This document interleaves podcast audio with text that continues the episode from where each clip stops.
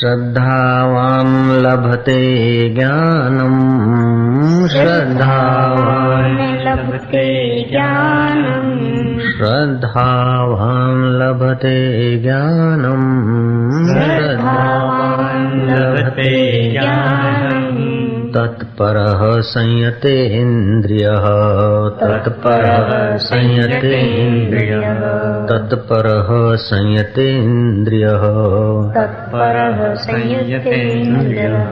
ज्ञानं लब्ध्वा परां शान्तिम् ज्ञानं लब्ध्वा परां शान्तिम् ज्ञानं लब्ध्वा परां शान्तिम् ज्ञानं लब्ध्वा परां शान्तिम् अचिरेणाधिगच्छति। चिरेणाधिगच्छति अचिरेणाधिगच्छति। चिरेणाधिगच्छति श्रद्धावान तत्पर और जितेंद्रिय पुरुष ज्ञान प्राप्त करता है। ज्ञान को प्राप्त करने से शीघ्र ही वह परम शांति को प्राप्त होता है। जिसको हम ज्ञान कहते हैं, यहाँ कृष्ण की भाषा में वो ज्ञान परमात्मा तत्व ज्ञान से संबंधित ज्ञान है। एक होता है ऐहिक ज्ञान, दूसरा होता है वास्तविक ज्ञान। वास्तविक ज्ञान की सत्ता से ही ऐहिक ज्ञान का भी कुछ गाढ़ा चलता है।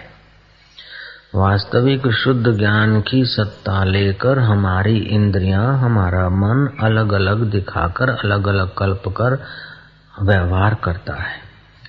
तो वास्तविक ज्ञान जब तक नहीं हुआ, तब तक इस जीव को परम शांति नहीं मिलती। जब तक इस जीव को परम शांति नहीं मिली, तब तक इस जीव के जन्म मरण का दुख और मुसीबतें, कष्ट का अंत नहीं आता। आदि दैविक शांति आदि भौतिक शांति और आध्यात्मिक शांति मतलब मानसिक शांति। ये शांतियाँ तो कई बार बेचारी आती है, फिर चली जाती है। जब आत्म साक्षात्कार होता है, आत्मज्ञान होता है तो परम शांति का अनुभव होता है। परम शांति मिलती तो फिर फिर एक बार परम शांति मिली तो वो जाती नहीं। लब्धवा ज्ञानम परम शांति। वो परम शांति कैसी है? अचिरेणाधिगच्छति ज्ञान हुआ कि परम शांति हो गई, फिर उसमें समय नहीं लगता।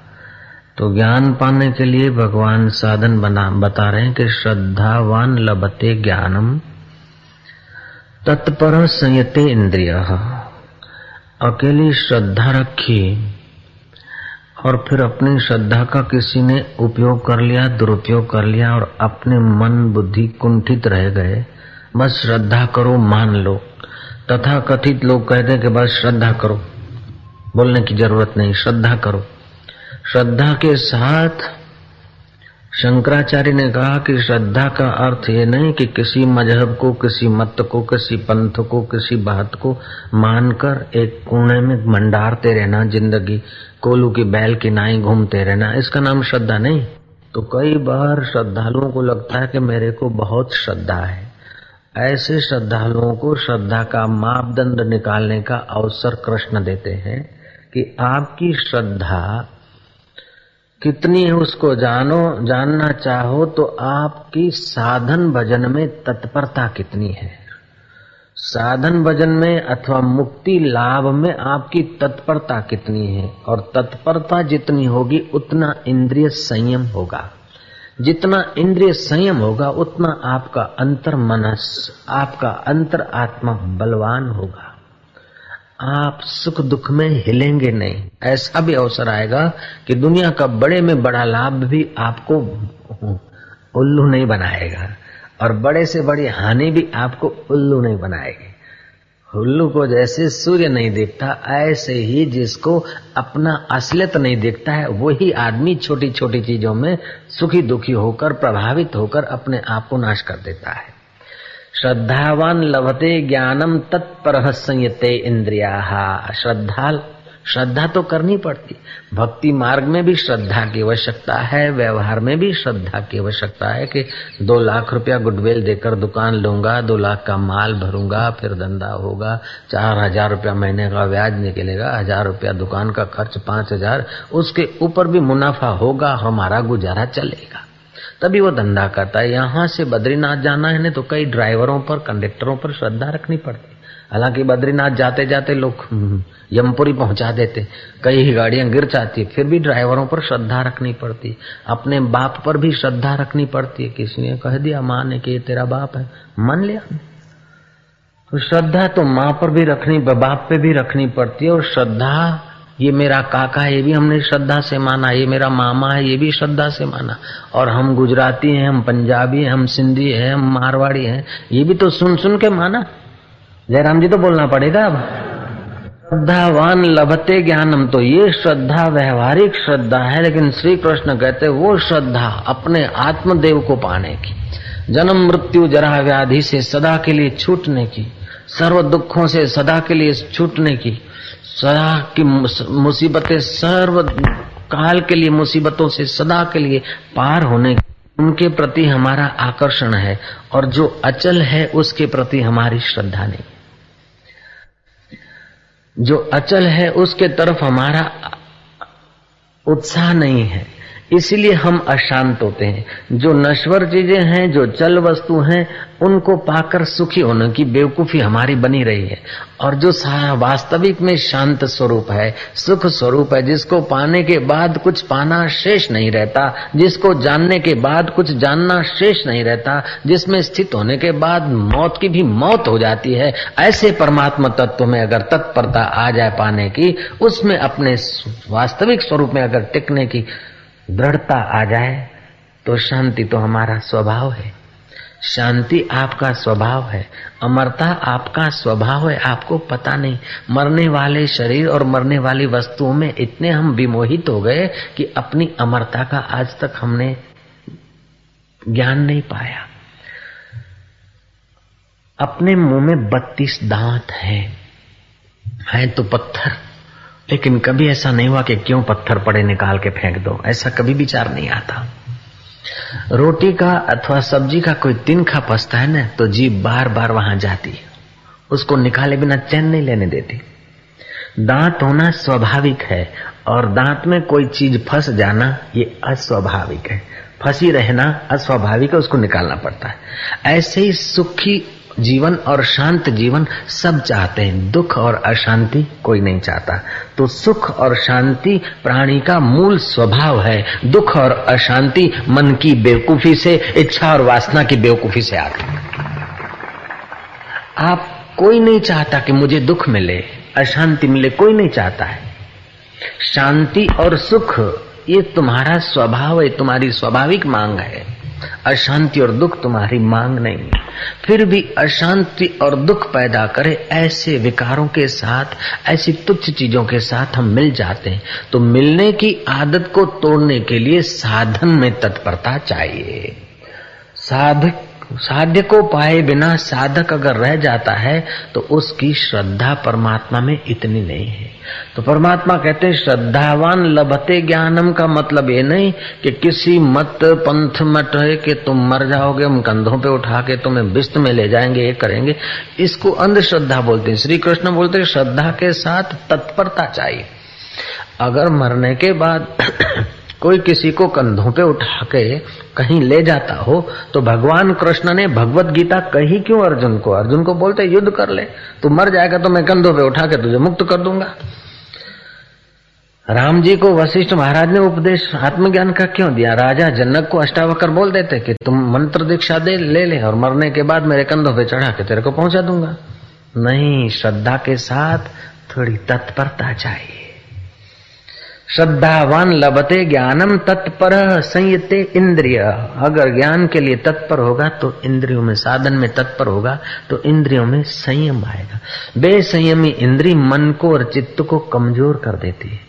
जो आदमी छोटी छोटी बात की असर जिसके चित्त पर होती है, वो आदमी बहुत छोटा हो जाता है।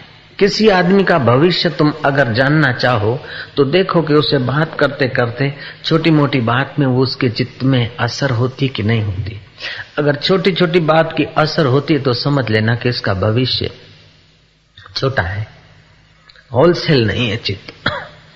और जिस पर छोटी मोटी बात की असर नहीं होती, उसका हृदय विशाल होता चला जाएगा। जो जो छोटी मोटी बात की असर नहीं होगी सुख दुख की मान अपमान की असर कम होती चली जाएगी त्यों त्यों उसकी साध्य के प्रति तत्परता सिद्ध होती, हृदय उसका विशाल होता जाता है। हृदय उसका महान होता जाएगा और एक दिन वो महात्मा बन जाएगा।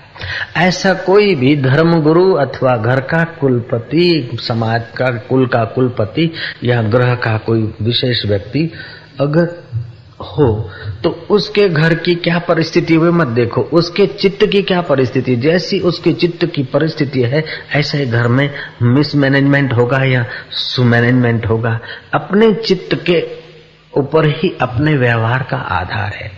हम लोग किसी को आदेश दें, ये काम करो तो काम करने का जो हम कहने का ढंग है, उस पर ही सामने वाले के कार्य करने की उत्साह की वृत्ति उठेगी, कि अर्धोत्साह रहेगा, कि विपरीत रहेगा, उसका ख्याल आप ला सकते हैं। तुम्हारे चित्त में जितने जितनी राग द्वेष की ठोकरें कम लगेगी, जितनी तुम्हारी कोई भी कार्य में श्रद्धा होगी, तत्परता होगी, उतना ही तुम्हारा व्यवहार विशालतामय होगा। और जितना विशालतामय व्यवहार होगा और एक चित्त होगा, उतना ही सामने वाले के चित्त पर प्रभाव पड़ेगा, वो आपके इर्द गिर्द होंगे। जो बोलता है, जा जा जा तो उसको जा जा करने वाले मिलते। जो दूसरों को ठग की नज़र से देखता है, उसको ठग ही मिलते। जो दूसरों को चोर की निगाहों से देखता है, उसको प्राय चोर आ मिलते हैं, लेकिन जो दूसरों में अपने प्यारे इष्ट को पर ब्रह्म परमात्मा की निगाह से देखता है, उसका चित्त परमात्मा मय बन जाता है, आपकी जैसी दृष्टि होती ऐसा ही परिणाम आता है। ओत प्रोत अनंत ब्रह्मांडों में फैला हुआ पर ब्रह्म परमात्मा सत्व है, फिर भी तात्विक दृष्टि से देखा जाए तो एक कम एवं अद्वितीय है। व्यवहारिक दृष्टि से देखा जाए तो उसकी आह्लादनी शक्ति माया में ये सब पाँच भूत और भौतिक वस्तु हैं। तो ये व्यवहारिक सत्ता को स्वीकार करके अगर सोचा जाए तो भगवान के अवतार कई किस्म के होते हैं। अवतरती इति अवतार है। जो अवतरित हो उसको अवतार बोलते हैं। जो ऊपर से नीचे आए, अपने शुद्ध बुद्ध निरंजन स्वरूप को छोड़कर माया का स्वीकार करके अगर नीचे आता है तो उसको अवतार कहते हैं। ये अवतार कई किस्म के होते हैं। एक होता है नित्य अवतार। नित्य अवतार उसे कहते हैं जो समाज की उन्नति करने के लिए मानव तनधारी पुरुष आते हैं और जैसे हम खाते, पीते, रोते, हँसते, उठते, बैठते चढ़ते, उतरते, सुखी, दुखी आदि परिस्थितियों में रहते, ऐसी परिस्थितियों को पार करते हुए अपने पर ब्रह्म पर स्वरूप में जगे हुए पुरुष समाज में जब अवतरित होते रहते हैं उनको नित्य अवतार कहा जाता है। कंस को अथवा राम को या मृख बादशाह को या और किसी निमित्त को लेकर जो पर ब्रह्म परमात्मा की सत्ता प्रकट होती है, उसको नैमित्तिक अवतार कहते हैं।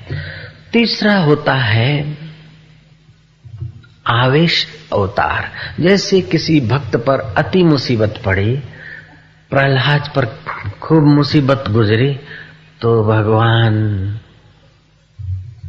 नरसिंह रूप होकर प्रकट हुए आवेश अवतार। नित्य अवतार नैमितिक अवतार, आवेश अवतार, प्रवेश अवतार। कभी कभी किसी के अंदर भगवत शक्ति का प्रवेश होकर समाज का प्रकाश करने का कभी हमने सुना, देखा हो तो ऐसा उसे प्रवेश अवतार कहते हैं। कुछ अवतार ऐसे होते हैं जिन्हें अर्चना अवतार कहा जाता है। जैसे भक्त के पास अपनी प्रतिमा है। फिर है शालिग्राम हो, चाहे शिवलिंग हो, चाहे झूलेलाल की मूर्ति हो, चाहे अपने गुरु की हो, चाहे कृष्ण की हो, कोई भी अर्चना करने योग्य जो उसकी सेवा पूजा की मूर्ति है, उसमें उसकी श्रद्धा और तत्परता है तो अर्चना अवतार में भगवान भक्त के भाव के अधीन भगवान उसके पत्रम पुष्पम आदि फल, आदि प्रसाद, आदि भावना आत्मक ले लेते हैं। और भक्त की अति तत्परता और अति श्रद्धा होती है तो कभी कभी जैसे धन्ना जाट के जीवन में सिल बट्टे से भगवान प्रकट हो गए और भगवान ने भोजन ले लिया। श्रीनाथ जी के आगे नरो नाम की लड़की ने दूध धरा और अर्चना अवतार में से भगवान ने वो ले लिया। तो ऐसे मूर्ति में से जो भगवान की चेतना विशेष प्रकट होती है और भक्त के भावना के अनुसार वो भगवान ग्रहण करते हैं, उसको अर्चना अवतार बोलते हैं। कुछ अवतार होते हैं जिन्हें प्रेरक अवतार और अंतर्यामी अवतार भी कहते हैं। जो भक्त श्रद्धालु है, तत्पर है तो उसके अंदर प्रेरणा होती रहती है कि अब इस जगह सत्संग में जा, इधर इस गरीब के आँसू पूछने का काम कर, ये सेवा कर, लेकिन दिखावे का ढोंग मत कर। तो ये अगर थोड़ी बहुत भक्त की श्रद्धा और तत्परता है तो अंतर्यामी परमात्मा प्रेरणा करता कि ये उचित है, ये अनुचित है। यहाँ जाना है, यहाँ नहीं जाना है। ये करना है, ये नहीं करना है। हम नर्मदा किनारे अकेले उस परमात्मा के लिए रातियाँ बिताते थे तो अंदर से तूफ़ान पैदा होता था। अब यहाँ जाओ, ये करो। भाई, कौन कह रहा है कि जिसकी तुम पूजा, जिसको तुम चाहते हो फिर अंदर से आवाज़ आता कि मन की कल्पना बल्पना नहीं है। तुम लीलासा बापू के पास जाओ, मैं बिल्कुल पूर्ण रूप से तुम्हें वहाँ समझ में आ जाऊँगा। तो ये भगवान का प्रेरणा अवतार हम मान सकते हैं। कुछ अवतार ऐसे होते हैं, प्रेरणा अवतार साधकों के हृदय में होते रहते हैं। तो भगवान युग युग में तो आते लेकिन युग में कई बार आते हैं।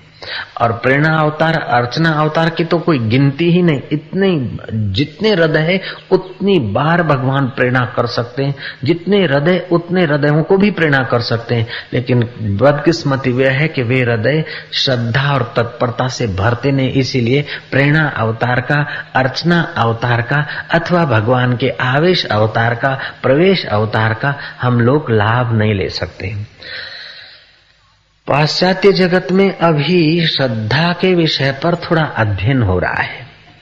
आदमी के मन की मान्यता क्या क्या परिणाम ला सकती है, उस पर विज्ञानी लोग प्रयोग कर रहे हैं। एक घटित घटना है कुछ वर्ष पूर्व की। किसी आदमी को खून केस के आरोप में पकड़ा गया और सेशन कोर्ट ने दो खून साबित कर दिखाया उस पर फांसी का हुक्म हुआ। हाई कोर्ट में गया, सुप्रीम कोर्ट में गया, लेकिन हारता चला गया। आखिर उसने आरोपी ने राष्ट्रपति को दया की अर्जी दे लिखी वो भी ठुकरा दी गई। विज्ञानियों ने उस आदमी को कहा कि फलानी तारीख अब तो अपने पाप का फल भोगने के लिए फांसी चढ़ेगा। उसने कहा इसमें तो कोई संदेह नहीं है तो हमारा कोई बचने का उम्मीद नहीं है। जब बचने की उम्मीद नहीं तो मरते मरते एक काम ऐसा कर जा कि मानव जात के काम आ जाए तेरा शरीर। फांसी पे लगकर मरो, अथवा हमारे प्रयोग में आते आते मरो। मरना तो है तुम्हें। तो आदमी सहमत हो गया। तो हाई कोर्ट से उन लोगों ने लिखित अनुमति भी प्राप्त कर ली। अब जिस दिन उस आदमी को फांसी लगनी है, उस दिन विज्ञानी, मनोविज्ञानियों ने और डॉक्टरों ने अपने साधन सामग्री से सुसज्ज होकर उसके आगे एक प्रयोग करना चाहा। उसको कहा। विज्ञानी ने उसको कहा कि सर्प के दंश से तेरी मृत्यु हम कराएँगे और फिर सांप के डंकने के बाद कितनी देर में जहर कितना आगे बढ़ता और कैसी असर होती है आदमी कैसे मरता है और उसके निवारण का उपाय हमको खोजना है। इसलिए तेरे बॉडी को हम सर्प दंश से फांसी जैसा काम करेंगे। मतलब तेरी मृत्यु फांसी के द्वारा नहीं सर्प दंश के द्वारा हम कराएँगे। हाई कोर्ट भी सहमत हुई तू भी सहमत हुआ। समय सुनिश्चित था, उस समय पर उन्होंने क्या किया घोड़ा लाकर रख दिया सामने। अभी समय में थोड़े कुछ मिनट बाकी पच्चीस, तीस, चालीस मिनट सांप निकाला और सर्प का मुँह पकड़ के घोड़े को डंक लगवा दिया।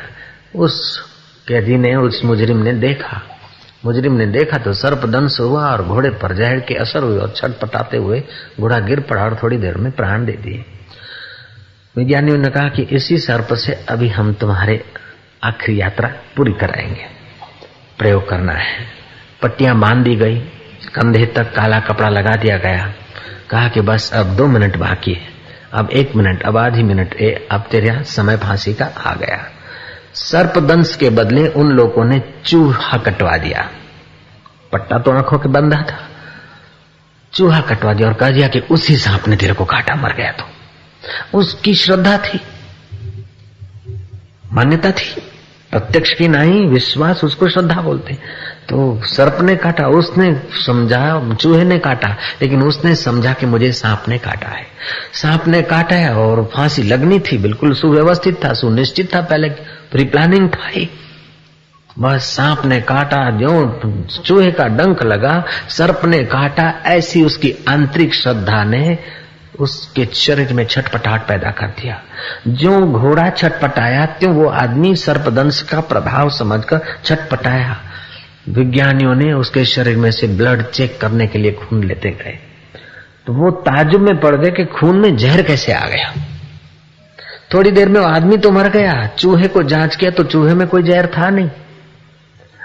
और उसके शरीर में जहर कैसे बना? चलो, आपने काटा है, काटा में मर गया मर गया, ऐसे आदमी मर सकता है। हार्ट फेल वाले आदमी भी कभी कभी ऐसे ही हार्ट फेल हो जाते मेरा क्या होगा, मेरा हो, क्या होगा? कहीं दरोड़ा पड़ा आठ लाख रुपया डॉक्टर का ले गए, हैं, है करके सदा के लिए चला गया। तो ये मानसिक असर, इतना आदमी तत्पर हो जाता है, डांटते तो बच्चे का मन भी इतना उस समय वीक हो जाता है कि एक ही बेकी कर लेता है। ये भी हमने देखा, सुना है।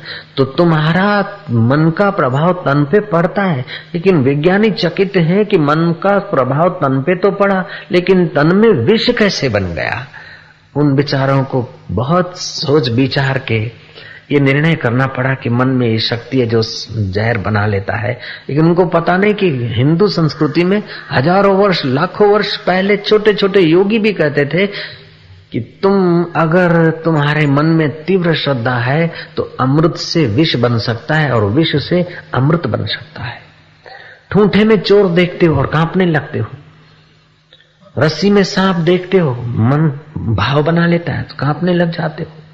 और रस्सी में सांप दिखता है तो आदमी कांपता है, और सांप में रस्सी दिखती है तो उसके सिर पर पैर रख के चला भी जाता है।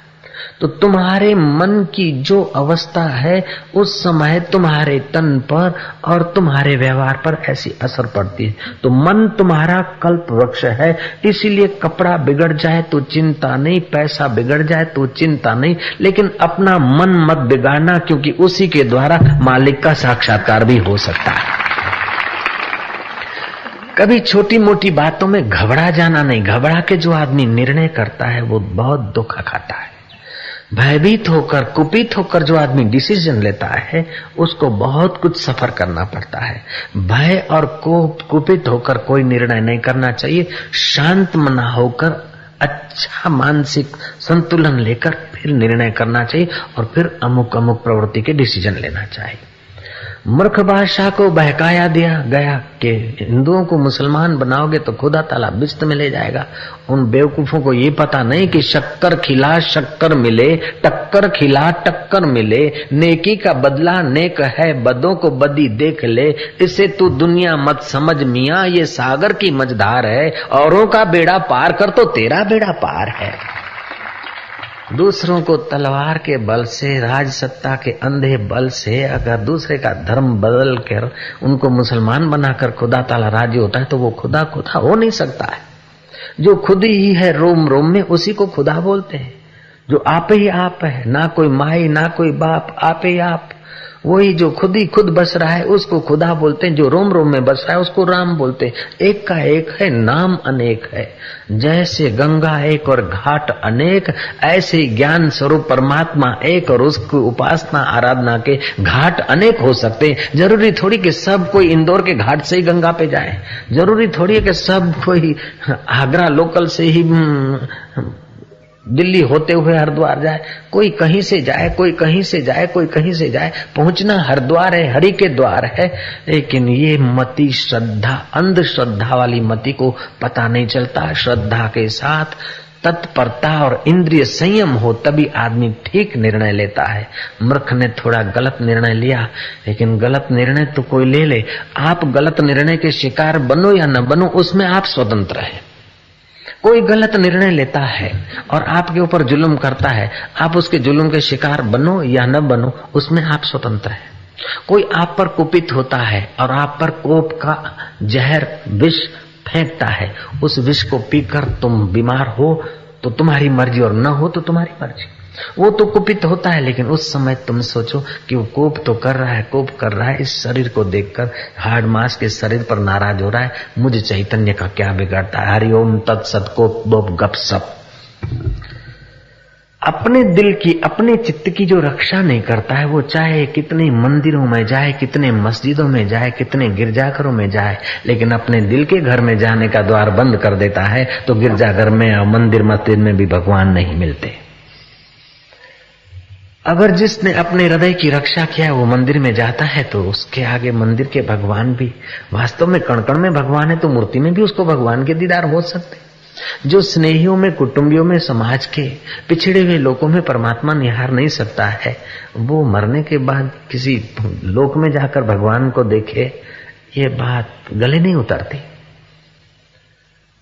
हरि व्यापक सर्वत्र समाना प्रेमत प्रकट हो में जाना परमात्मा तो सर्वत्र व्यापक है, सर्वत्र है। जितना हमारी वृत्ति तदाकार होती है, प्रेम उभरता है, उतना ही वो परमात्मा रस से भरती है और देर सबर हमारे आवरण भंग हो जाते परमात्मा का साक्षात्कार हो जाता है। डिठो मुख शन साजो हियरे थ्युम करार, लथा रोग शरीर जा, मुझे सतगुरु जे दीदार। सतगुरु शाह तारिया श्रद्धा वारा लख बाहबण क्षत्रिय वैश्य शूद्र, ऊँचा नीचा मानख मुँह जेड़ा मूर्ख के तार्या केतरा। सतगुरु जब निगाह देते हैं तो फिर ब्राह्मण हो, क्षत्रिय हो, वैश्य हो, शूद्र हो, कई आदमी जब सतगुरुओं की निगाह में अपनी निगाह मिला देते हैं, सतगुरु की श्रद्धा और तत्परता में अपनी तत्परता और श्रद्धा मिला देते हैं। जैसे दूज का चाँद देखना है तो जिस आदमी को चाँद दिखता है, उसके साथ हम अपनी दृष्टि मिला देते हैं तो हमको भी दिख जाता है।